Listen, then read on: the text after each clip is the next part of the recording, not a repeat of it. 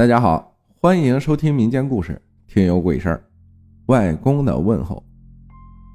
在我小学三年级的时候，我外公就去世了。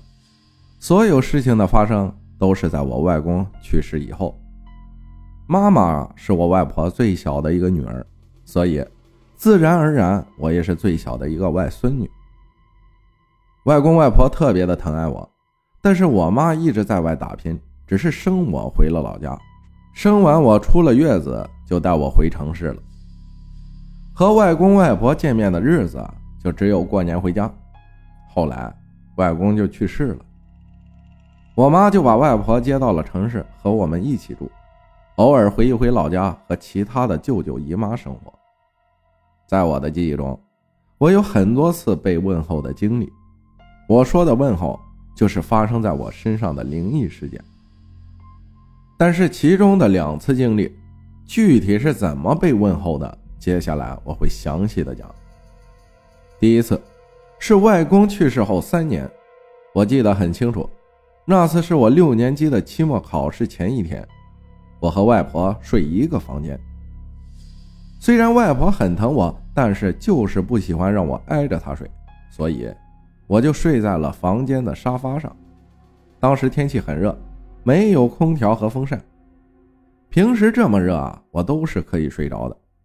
可是就那天晚上，我早早的睡下了，可是就没睡着，莫名的心里特别不舒服，就是那种特别想睡，但精神又特别好。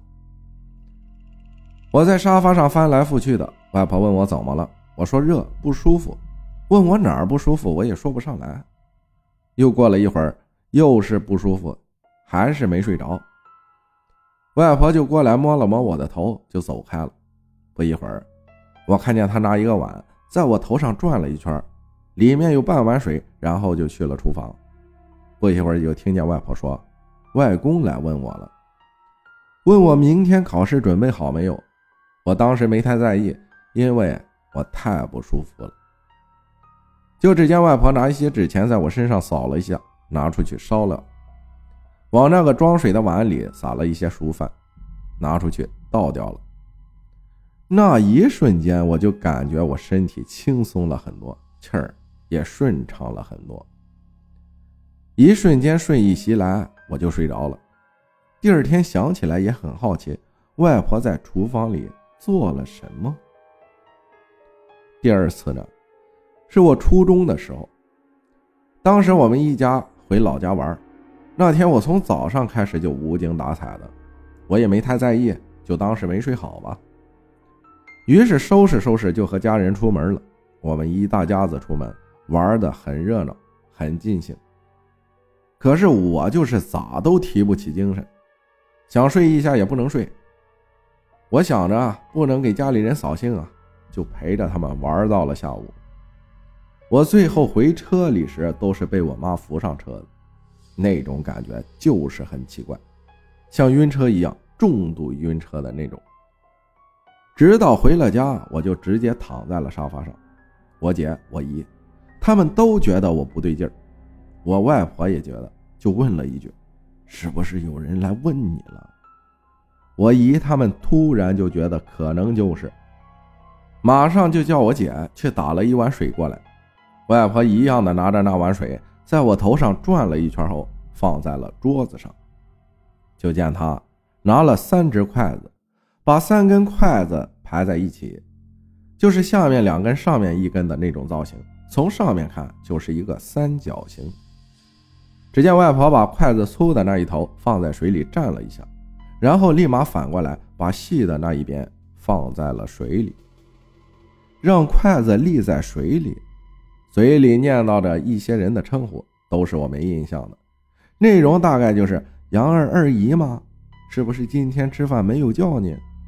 是杨二外公吗？是不是今天吃饭没有叫你？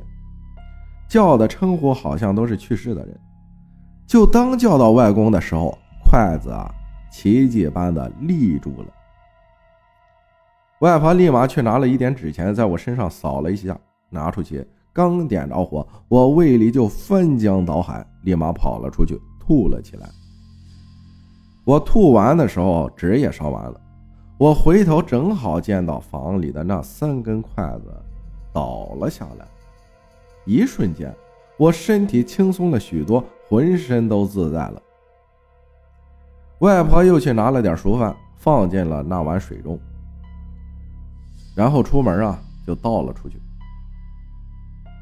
听后来我妈妈说，她也有过这样的经历，而这种经历在我高中的时候，外婆去世以后。就没有再发生了，因为有一次我心跳的很快，很不舒服，我以为就会有人来问我了，我就叫我二姨给我看一看。可是不管怎么说，那根筷子啊就是立不起来。后来我想，应该是外婆心疼我，不让外公来问候我了。感谢麦分享的故事啊，就这种事儿，我相信就是很多听友都经历过。都是一些什么已逝的亲人，然后可能还有一些其他的啊，但是那个不常见，就是人们经常说的立筷子，反正驱邪呀，驱一些病害。感谢大家的收听，我是阿浩，咱们下期再见。